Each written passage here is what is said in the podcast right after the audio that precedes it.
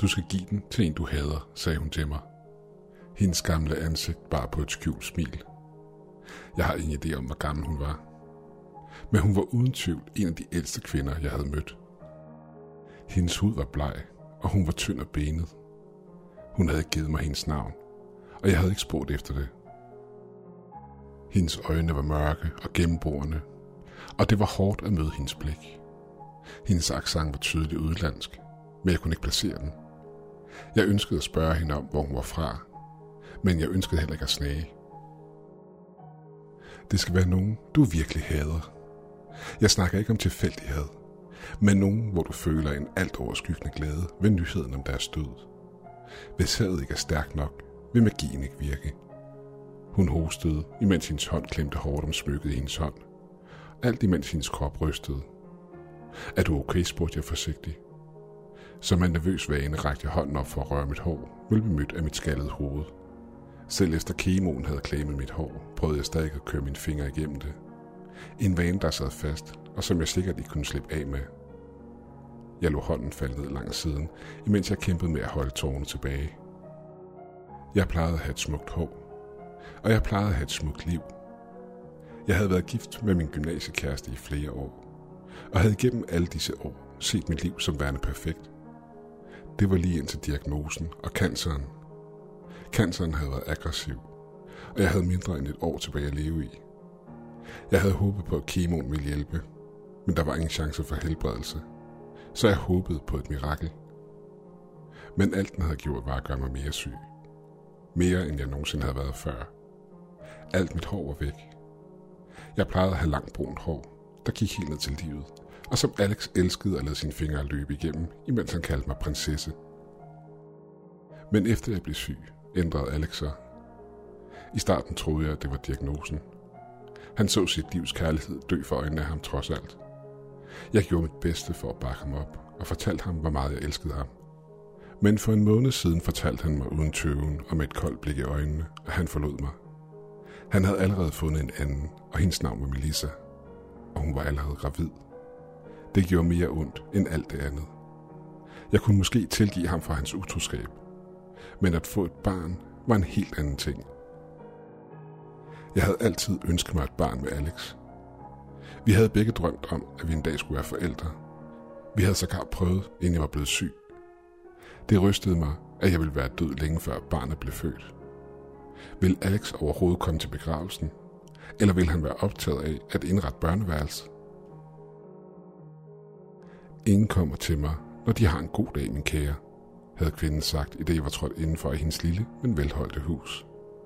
Min mor ventede udenfor efter mit eget ønske, imens jeg satte mig ned på en knap så komfortabel stol og fortalte kvinden min historie. Det var sikkert et skam, men desperate mennesker griber efter de strå, de har mulighed for at få fat i. Beth, min ældste ven, havde anbefalet hende, selvom vi ikke havde snakket i overvis. Men jeg havde fået et opkald fra hende i går morges, og hun lød oprigtig. Hvis du virkelig er så desperat, Cassie, så kender jeg måske en, der kan hjælpe dig. Hendes stemme lød tøvende, da vi snakkede sammen over telefonen. Som om hun var nervøs for at snakke med mig. Det kommer til at lyde sindssygt. Men gør som hun siger, og tag alle de penge med, du kan skaffe. Hun er ikke billig. Og med det lagde hun på, og sms'ede mig adressen, i stedet for at fortælle mig den over telefonen.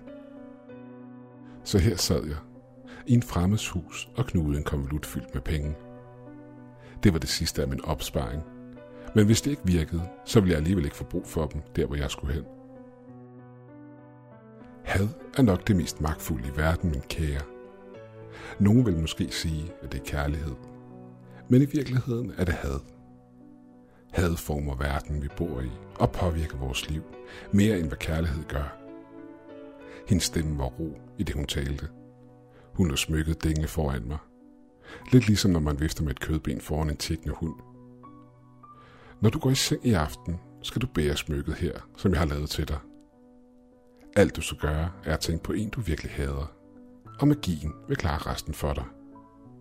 Hvis du gør alt dette, vil du finde dig selv helbredt. Hun smilede. Hendes tænder var så unaturligt hvide, at det næsten var distraherende. Jeg holdt min hånd frem, i det hun lod den falde ned. Et kort øjeblik sad jeg og undersøgte ting, jeg nu holdt i min hånd. Det var en læderpunkt, der hang sammen med et par tråde. Men jeg kunne åbne den og se, hvad der var inde i. Åbn den ikke, svarede hun.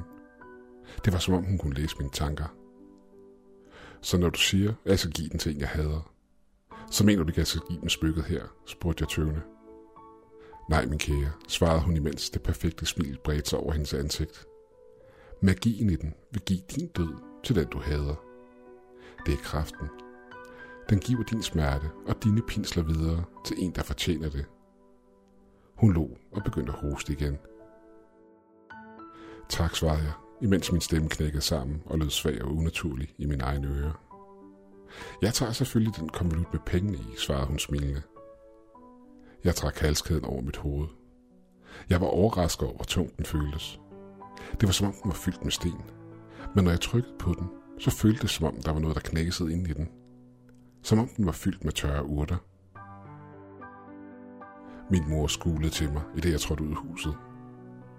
Det var en virkelig dum ting at gøre, svarede hun. Jeg kiggede kort på hende. Måske. Men du kan ikke klandre mig for at prøve. Hendes blik mildnede i det, hun så på mig. Nej, skat. Det kan jeg ikke klandre dig for. Turen hjem var begivenhedsløs. Jeg tror endda, jeg faldt i søvn på gangen, inden vi nåede vores hus. Min energi var væk, så min mor hjalp mig i seng. Det var en kamp bare at skifte til pyjamas, men det lykkedes. Jeg burde være taknemmelig for, at jeg kunne tilbringe de sidste par måneder hjemme.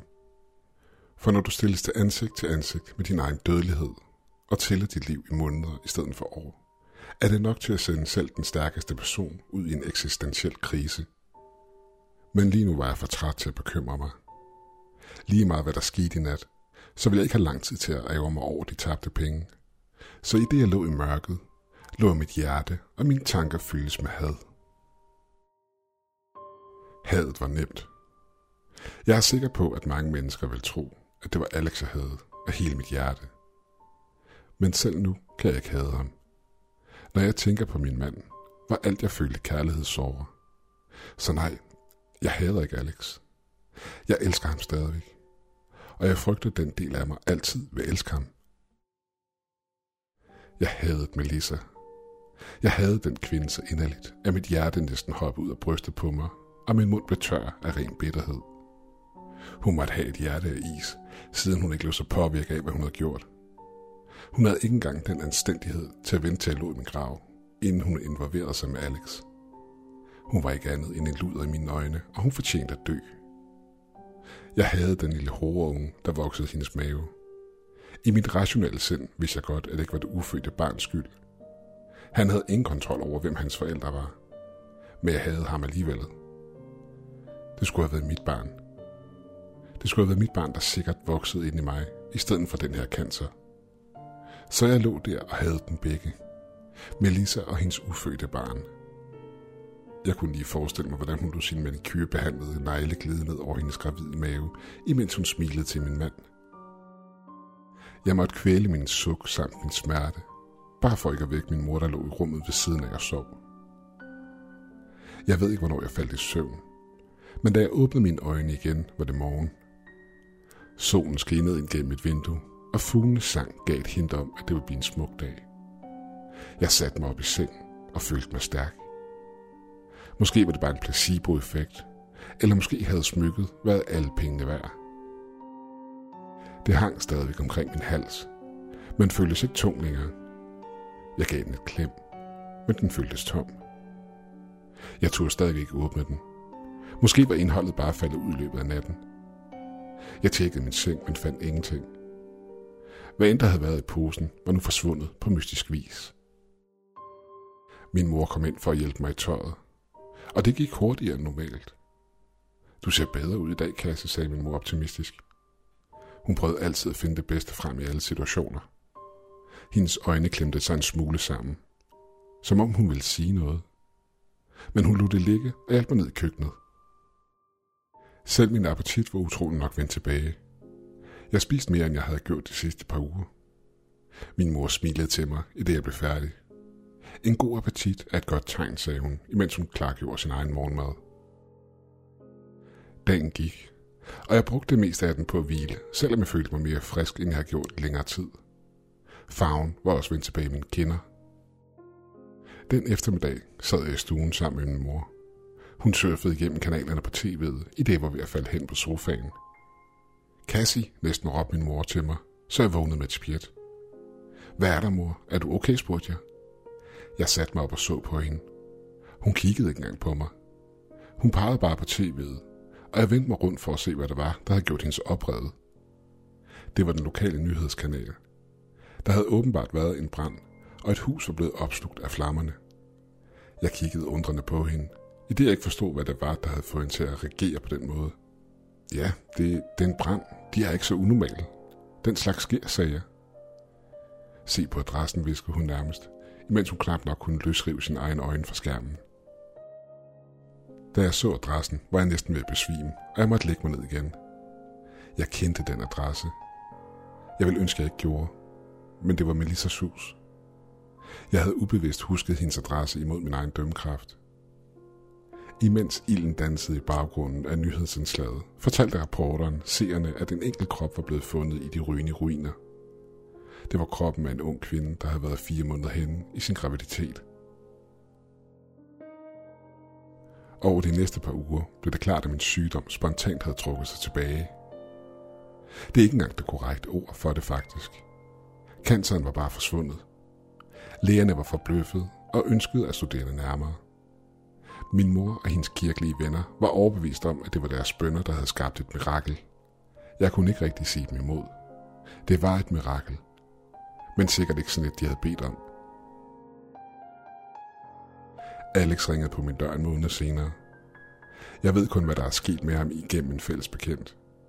Han havde mistet alt i branden og havde overnattet efterfølgende på sofaer hos venner og bekendte, da han kort tid efter også havde mistet sit job. Da jeg så min mand stå der i døren udkørt og desperat, følte jeg en vis hadfuld tilfredsstillelse ved hele hans situation. Han ønskede at komme tilbage igen. Han sagde, at han havde begået en frygtelig fejl, og med min pludselige helbredelse kunne vi starte forfra, som om intet var sket. Jeg havde håbet og frygtet for det her øjeblik, lige siden nyheden omkring Melissa var omkommet i branden. Det at fortælle Alex, at han kunne skride af helvede til, og det at smække døren i ansigtet på ham, var mere tilfredsstillende, end jeg havde forestillet mig. Det er nu flere år siden, og mit helbred er i top. Jeg har sågar blevet gift igen med en vidunderlig mand, og vi venter vores første barn sammen. Folk kalder det stadig et mirakel, og jeg smiler og nikker blot. Min mors helbred er desværre nedadgående. Lægerne siger, at hun er ved at udvise tidlige tegn på Alzheimer.